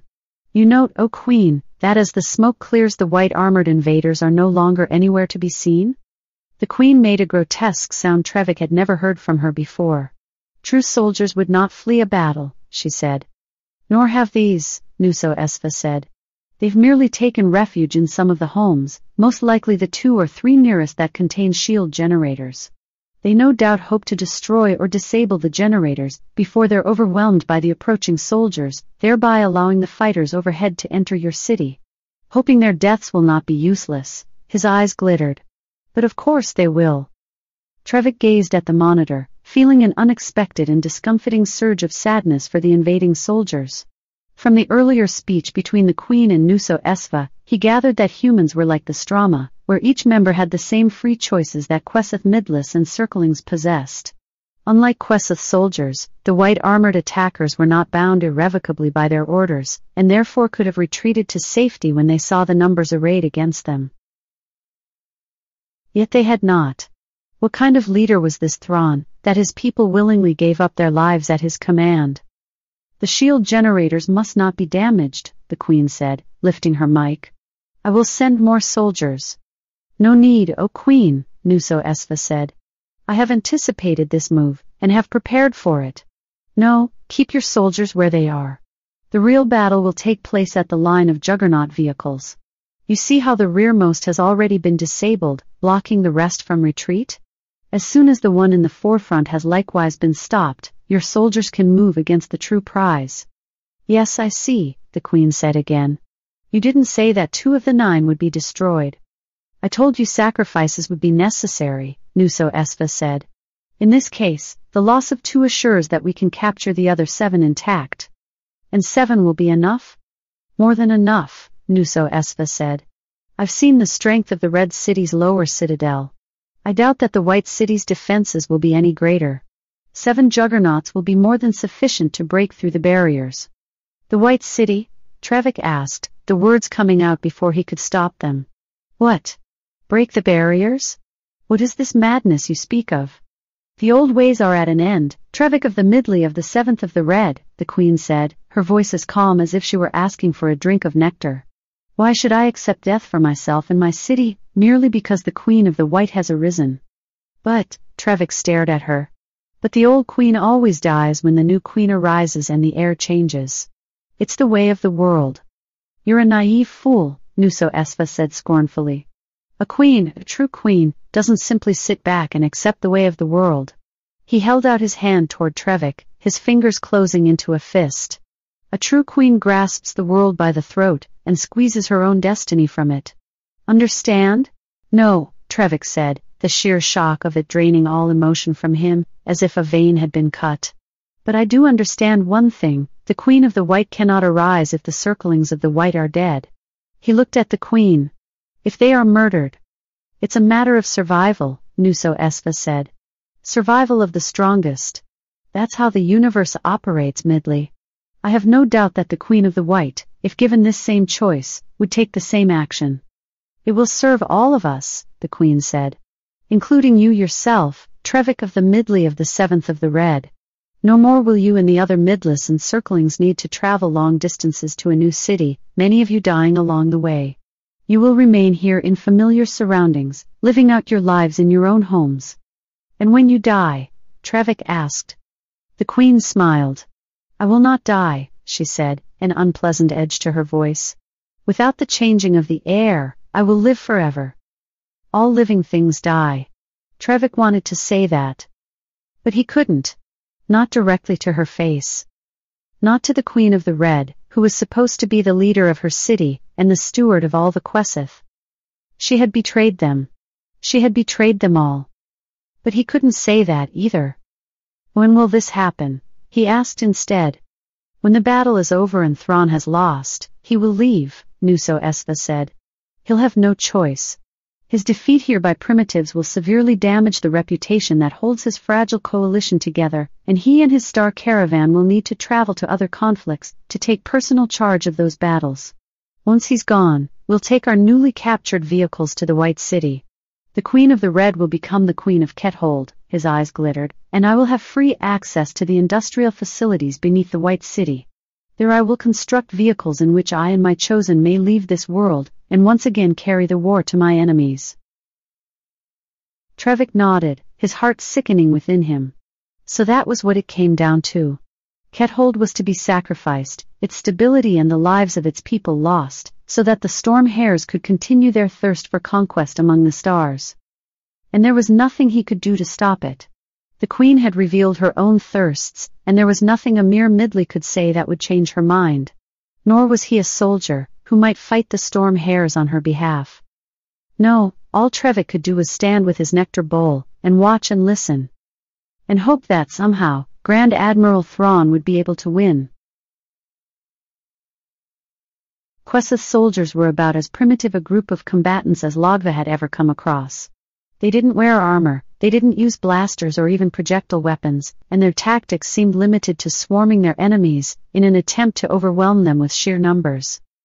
But their natural chitinous hides were tough enough to shrug off even a blaster bolt or two, unless they were hit squarely in a vital organ, and they wielded their short swords and maces with incredible strength. And they definitely had the numbers for their chosen strategy. It was also quickly clear that they weren't going to give up the laser cannon emplacement they'd been ordered to defend. Not while any of them was still able to fight. Flanking left, Sanjan called over the scream of the stormtroopers' blaster fire. Logva shrinks go. Right, Logva squeezed off one final shot through the sleeping room window of the house in which they'd taken refuge, then turned and sprinted out the door, down the hall, and into the gathering room, one of the other stormtroopers right behind him. They were just in time. The Quesoth surge had overwhelmed the three stormtroopers guarding that approach, and a small knot of soldiers had made it all the way up to the window. Even as Logva skidded to a halt and opened careful fire over his comrade's shoulders, one of the soldiers leaned in and slammed his mace hard across Bragger's arm. The stormtrooper fell with a muffled curse, and the soldier started to climb in through the gap, and fell backward out of sight as Shrinks opened fire from Logva's side with the E-Web slash M from their A-Rack. Between the two of them, they drove back the attackers. Bragger was back on his feet by the time the two newcomers reached him. You all right? Logva asked. Arms probably broken, Bragger said calmly, as he shifted his E11 to his left hand and rested the muzzle on the windowsill. I'll be fine. Outside, the loudspeaker was blaring soldier speak again. Logva, Sanjan called. Soldiers of the setting sun and soldiers of the defense, attack and capture the armored vehicles, Logva translated. They must have gotten the lead juggernaut stopped. Sounds like it, Sanjan said. I hope they like what they... Hold on, Logva interrupted him as the soldier's speak continued. Kill the crews and all the white armored invaders inside. Yeah, good luck with that, Sanjan said with a grunt. Break time over, troopers. Get back to work. Flanking right. Someone warned. Logva fired one last shot through the window at the swarm of soldiers, and then turned back toward the doorway. I'm on it, he called. There they go, General Toss reported tightly, pointing at one of the displays. Coming out of concealment, must be 2,000 of them. The defensive lines on the move, too, one of the others said. Another 1,500 at least. Looks like a few of Nuso Esva's personal troops are in there with them. Toss grunted. Looks like Nuso Esva's decided we don't have anything left in the transports we can throw at him, so he's retasked his defense line, he said. Figures the more bodies he throws against the juggernauts, the faster he can batter his way in. Parck winced. Nuso Esva was certainly right on that count. 3,500 soldiers with maces would make quick work of even a juggernaut's hatch. Admiral, two of the umbrella shields are down, a lieutenant called from the tech board. Southwest sector. So Lieutenant Sanjan's stormtrooper contingent had come through. Can the TIEs get in through the breach? Parck asked. No, sir, the lieutenant said. The adjoining shields are angled downward like the ones at the city's outer edge. They're too low to permit any vehicle entry. As expected, Thrawn said calmly. Nuso Esva is nothing if not thorough. What's Lieutenant Sanjan's status? He reports two down, Commander Balkan reported. The rest are holding for now. Order them to continue pressing on the laser cannon emplacement, Thrawn said. The longer Nuso Esva thinks we're following his script, the longer it will take him to react to the genuine breach, Parck frowned. Following his script? Of course, Thrawn said, frowning as if it was obvious. Why else did you think I let him arrange the art in the dwelling of guests, and then make it sound like I needed to see it? I wanted him to think that he'd manipulated our operation and had it under his control. Parck felt a smile twitch at his lips. He should have known it was something like that. As Thrawn had said, Nuso Esva understood him. Or thought he did. When do you plan to leave his script? Right now. Thrawn pointed at the tack board. The 14th loudspeaker has just been located. He keyed his comm. Commander Fel, you may begin your run. Good luck. Acknowledged, Fel said, baring his teeth in a tight smile. Finally. Gray Squadron, into your positions. Stent on me.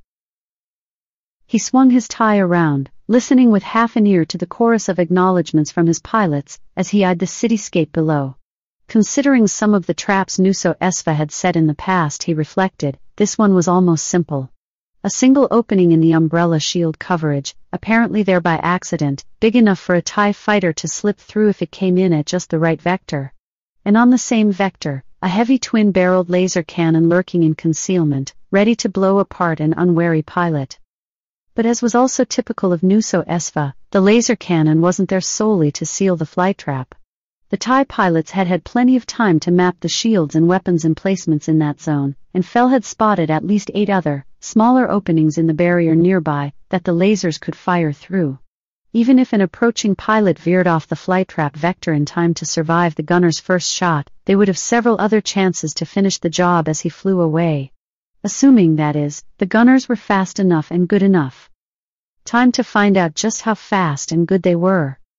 By the time Fel had brought his TIE onto the flight trap vector, Stent was in position, forming up 50 meters behind Fel off his starboard wing. Stent was a Chiss, one of Thrawn's people, who had severed ties with his homeworld in order to come out here and serve the Grand Admiral. He was also one of Fel's best pilots, which was why Fel had chosen him for this job. And the two of them were going to get only one shot at this. Kicking his TIE to full power, jinking back and forth as much as he could, while still maintaining his insertion vector, Fel headed in. He closed to within a hundred meters of the flight trap opening, when he spotted the telltale twitch of the laser barrels, as they made their final targeting lock. Instantly he did a final twitch of his own, jinking his fighter hard to starboard. The lasers flashed, the dual bolts sizzling past his canopy. With a burst of fire and shattered metal, his portside wing burst into flame. Twisting the yoke hard over, Fel spun away to starboard. His momentum was carrying him straight toward the unyielding patchwork of umbrella shields below. Twisting around again, he pulled up sluggishly out of his dive. And as he did so, he flew directly across one of the laser cannon's other firing gaps. He tensed with anticipation. But Thrawn had been right. The gimmicked wing and its fake fire damage made Fel look fatally wounded, and Nuso Esva's gunners weren't going to bother with a fighter that would likely crash within seconds anyway. Certainly not when they had a much more interesting target coming their way. Because while Fel had been fighting his burning craft, Stent had lined up onto the flight trap vector and was heading in. Fel continued his turn, losing altitude and fighting to keep his wobble from getting out of control, all the while wending a twisting path toward the flight trap opening. He finally straightened out into a course more or less level over the city and perpendicular to Stent's own current vector. From Fel's new angle, he could see that Stent was coming in at full power, with the same evasive maneuvering that Fel had been trying when the laser cannon opened up on him.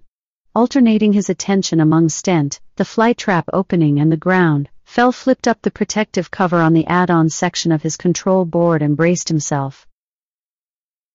For an instant he thought Stent had left it too late, and that Nuso Esva's gunners would nail him for sure.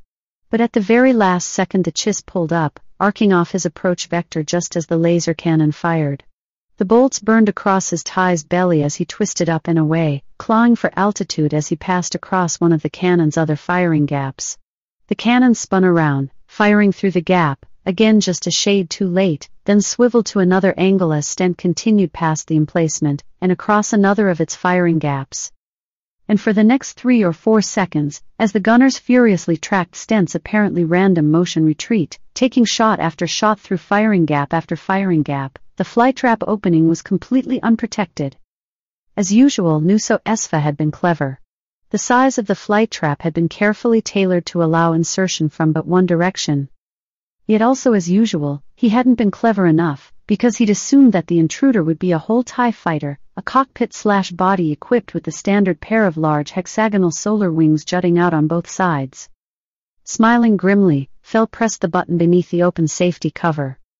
And as the explosive bolts blew across the wing connectors, ejecting both wings to tumble to their destruction against the umbrella shields below, he deftly slid the cockpit section of his TIE sideways through the flytrap opening. Nuso Esva's gunners must have instantly spotted their fatal error. But it was already too late. Even as they tried to bring the cannon around again, Fel rotated on his repulsor lifts and fired a close and double burst from his own laser cannons. The bolts shattered the emplacement's rotational platform, leaving the weapons frozen in place, pointed uselessly at the sky. Then, flying low over the houses, dipping and dodging where necessary to avoid the umbrella shield's edges, Fel began blasting the houses where those shield generators were located. The rest of Grey Squadron was right behind him, dropping through the ever-widening hole, and joining in the task of systematically peeling open the nice secure lair that Nuso Esva had built for himself. And as the rest of his squadron continued their destruction of the shield generators, Fel shifted to his own special assigned task. Flying widely across the edge of the city, he began eliminating the Queen's communication loudspeakers. All of them, that is, except one. For that one, Grand Admiral Thrawn had something special planned. There is trouble, the Queen said. For a few seconds Nuso Esva ignored her, as he continued to jabber on his private farspeak in his incomprehensible alien language. Trevik braced himself, wondering what the queen would say or do at this latest insult to her. But she sat quietly on her litter, waiting with eerie patience for Nuso Esva to finish his other conversation. The alien talk ended, and Nuso Esva jammed the farspeak back into his belt. There is trouble, the queen repeated. Nothing that can't be handled, Nuso Esva growled, his voice barely within the limits of civility. As soon as your soldiers breach the juggernauts, there is trouble, the queen said again, much more emphatically. Enemy aircraft fly free over my city, destroying the homes of Circlings and Midless. You said that would not happen. You said that could not happen. Nuso Esva seemed to gather himself together. Calm yourself, O queen, he said, more politely this time. The fighters may have breached the outer parts of the city, but there's another angled rim to the shield array farther in. That edge will keep them out of the palace grounds and away from us. Yet they have entered my city, the queen persisted. You said they would not. You lied. They won't be there for long, Nuso Esva said. Unlike the primitive cannons my chosen have been forced to work with, the Juggernaut's weaponry is equipped with computerized sensor targeting capabilities. Once we've gained control of them, one of the storm hares by the monitors called something in the alien language. The hatches are breached, Nuso Esva announced. Now watch as I destroy the enemy fighters. Trevik looked at the monitors. One of them showed an image that bounced dizzyingly, while the storm carrying the holocam ran behind a group of soldiers through the jagged metal edge, where a hatch had once been. The soldiers rushed inside, spreading aside out of the view of the cam. Suddenly the image went still. Very still. For a pair of seconds it showed a view of a compact metal chamber, empty except for blinking lights, softly glowing displays, and some sort of small, round-topped metal object at the far end. Abruptly, the image spun around, paused, spun around again, paused again. Nuso Esva spat something vile sounding. No, he bit out as he snatched up his far speak. No. What is it? The queen demanded. What's happened? Nuso Esva ignored her, snarling more of his alien speech into his far speak. The image on the monitor began bouncing again, as the storm hare with the cam raced to the end of the metal chamber, and stopped beside the round-topped metal object. There was a close-up view of the lights and monitors. What has happened? The queen bellowed. Trevik shrank back in terror. Never in his life had he heard the queen shout that way. Never had he realized she could shout that way. Nuso Esva barely even took notice. He continued snarling into his far speak, his free hand gripping the weapon belted at his side. Around the room, the other storm hares also had their hands on their weapons. Trevik tensed, waiting for the queen to shout again. But she remained silent. A moment later, Nuso Esva lowered his far speak, his yellow eyes glittering with fury. The juggernauts have no crews, he bit out. No crews, and no soldiers. Their drivers are nothing but droids. Mechanical workers. He hissed something vicious sounding. And there are no weapons. All have been removed. For a long moment the gathering room was silent. Trevik kept his eyes on Nuso Esva, afraid to look at the queen. Then you have failed, she said at last. I haven't failed, Nuso Esva, turning his head back to the monitors. The juggernauts are useless to us? Fine. There are other targets that will serve. He looked back at the queen and gave the gesture of command. Order your soldiers to the transports waiting on the ground outside the city. They are to capture the vehicles and kill everyone aboard. Do the transports hold the weapons you claim will bring you victory? The queen countered. Or do you simply seek a means of deserting Quethold and escaping back to the stars? Don't waste precious time with foolish prattle, Nuso Esva spat. Give the order. I cannot. The queen pointed toward the monitors. The loudspeakers have been silenced. There is no way for my voice to reach my soldiers. What? Once again, Nuso Esva twisted his head around toward the monitors. So, he murmured bitterly. We see now Thrawn's true strategy. He draws the majority of the soldiers to the juggernauts, where they will be useless to me, then destroys the means by which they could be ordered elsewhere. He turned back to the queen. But as always, his strategy is flawed. If your voice cannot travel to the soldiers, then you, O queen, must do the traveling. He gestured toward the workers crouched beside the litter. Order your workers to their places. We travel at once to the juggernauts. Trevik felt his eyes go wide. You cannot order the queen into battle, he objected. Silence, traitor, Nuso Esva said, not even bothering to look at him. Perhaps Trevik of the Midley of the Seventh of the Red is not the true traitor here, the queen said darkly. Perhaps it is you who are the traitor, Nuso Esva of the First of the Storm Hares. You promised us victory. You promised me eternal life. You have broken faith on both. You wish eternal life? Nuso Esva countered. Then go to the juggernauts and order your soldiers to attack the transports. The queen gestured in refusal. No, and then suddenly, Nuso Esva's weapon was out of its sheath and pointed directly at the queen. Give your workers the order, he said, his voice deathly quiet. Or die. The sole remaining loudspeaker was less than 200 meters from the stalled juggernauts and the 3,500 soldiers standing stiffly alongside them. Fel eyed them warily as he settled his TIE into a defensive hover above the support platform, wondering if they would decide they should take some action against the shuttle that was even now lowering a pair of techs onto the platform beside the loudspeaker array. But they didn't.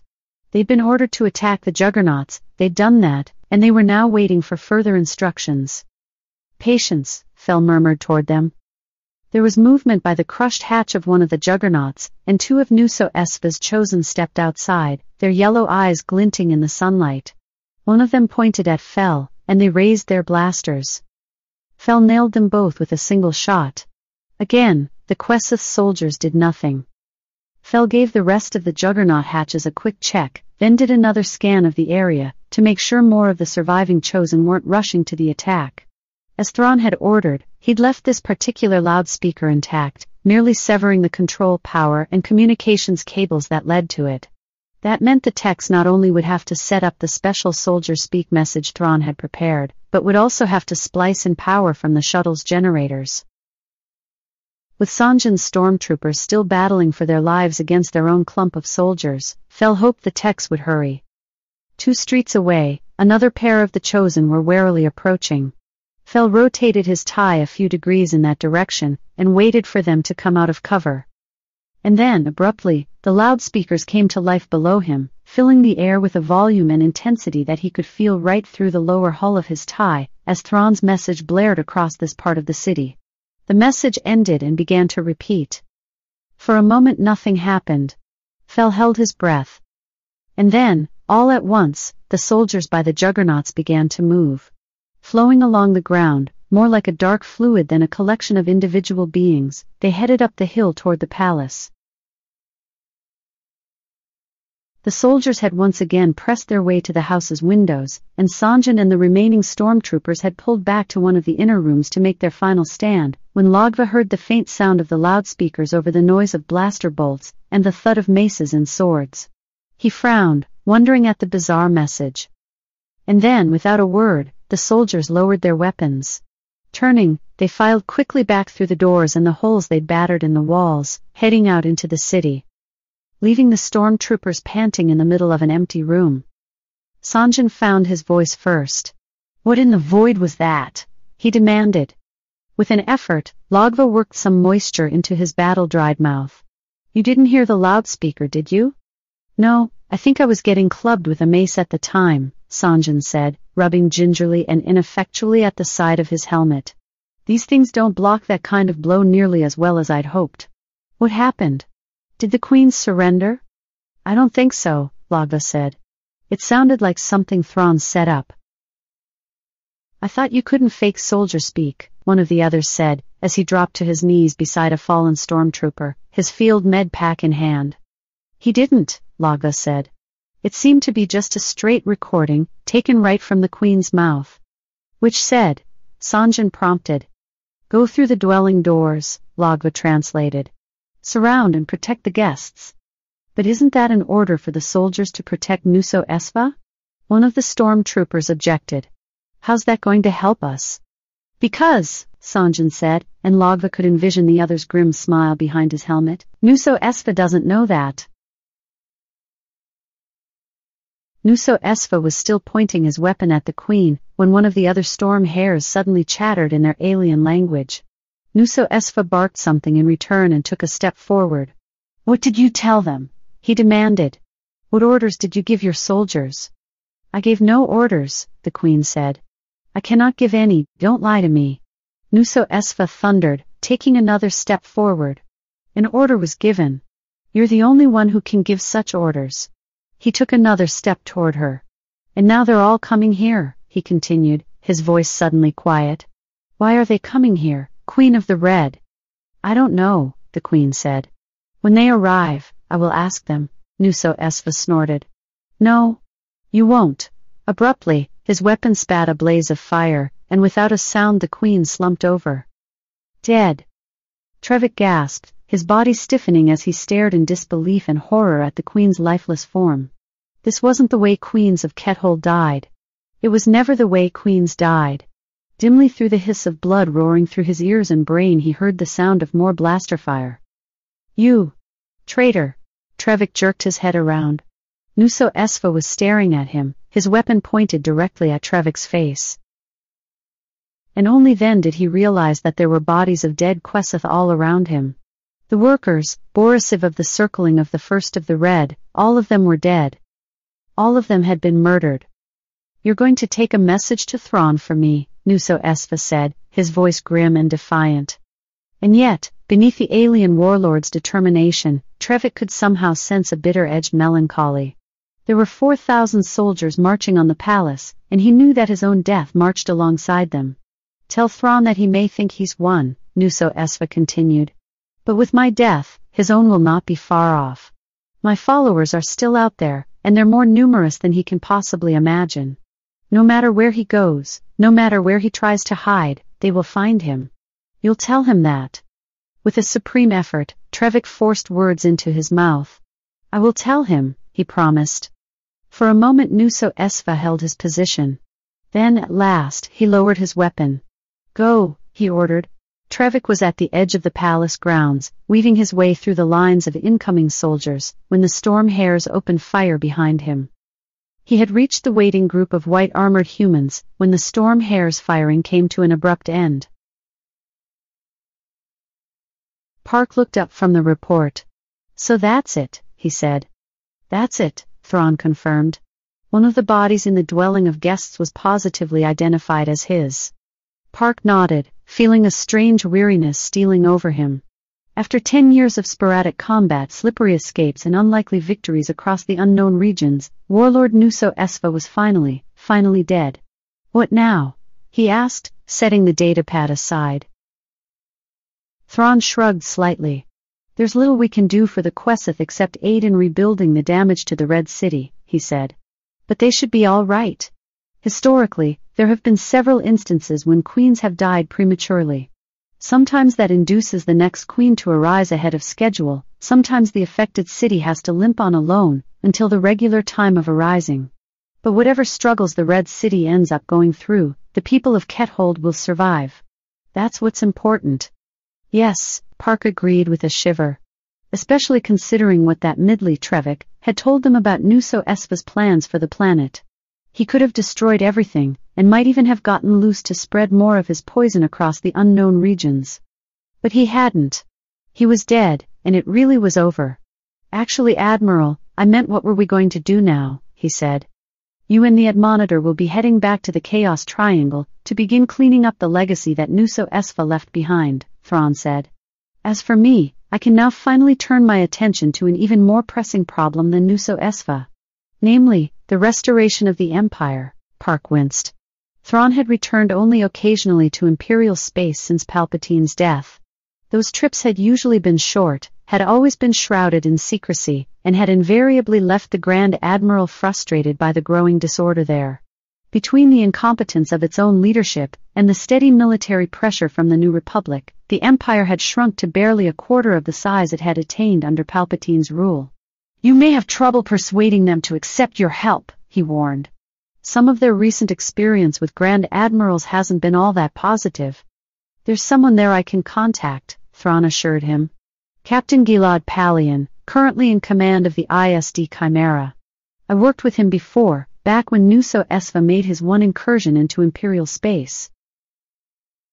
Yes, I remember, Parck said grimly. Candoras sector.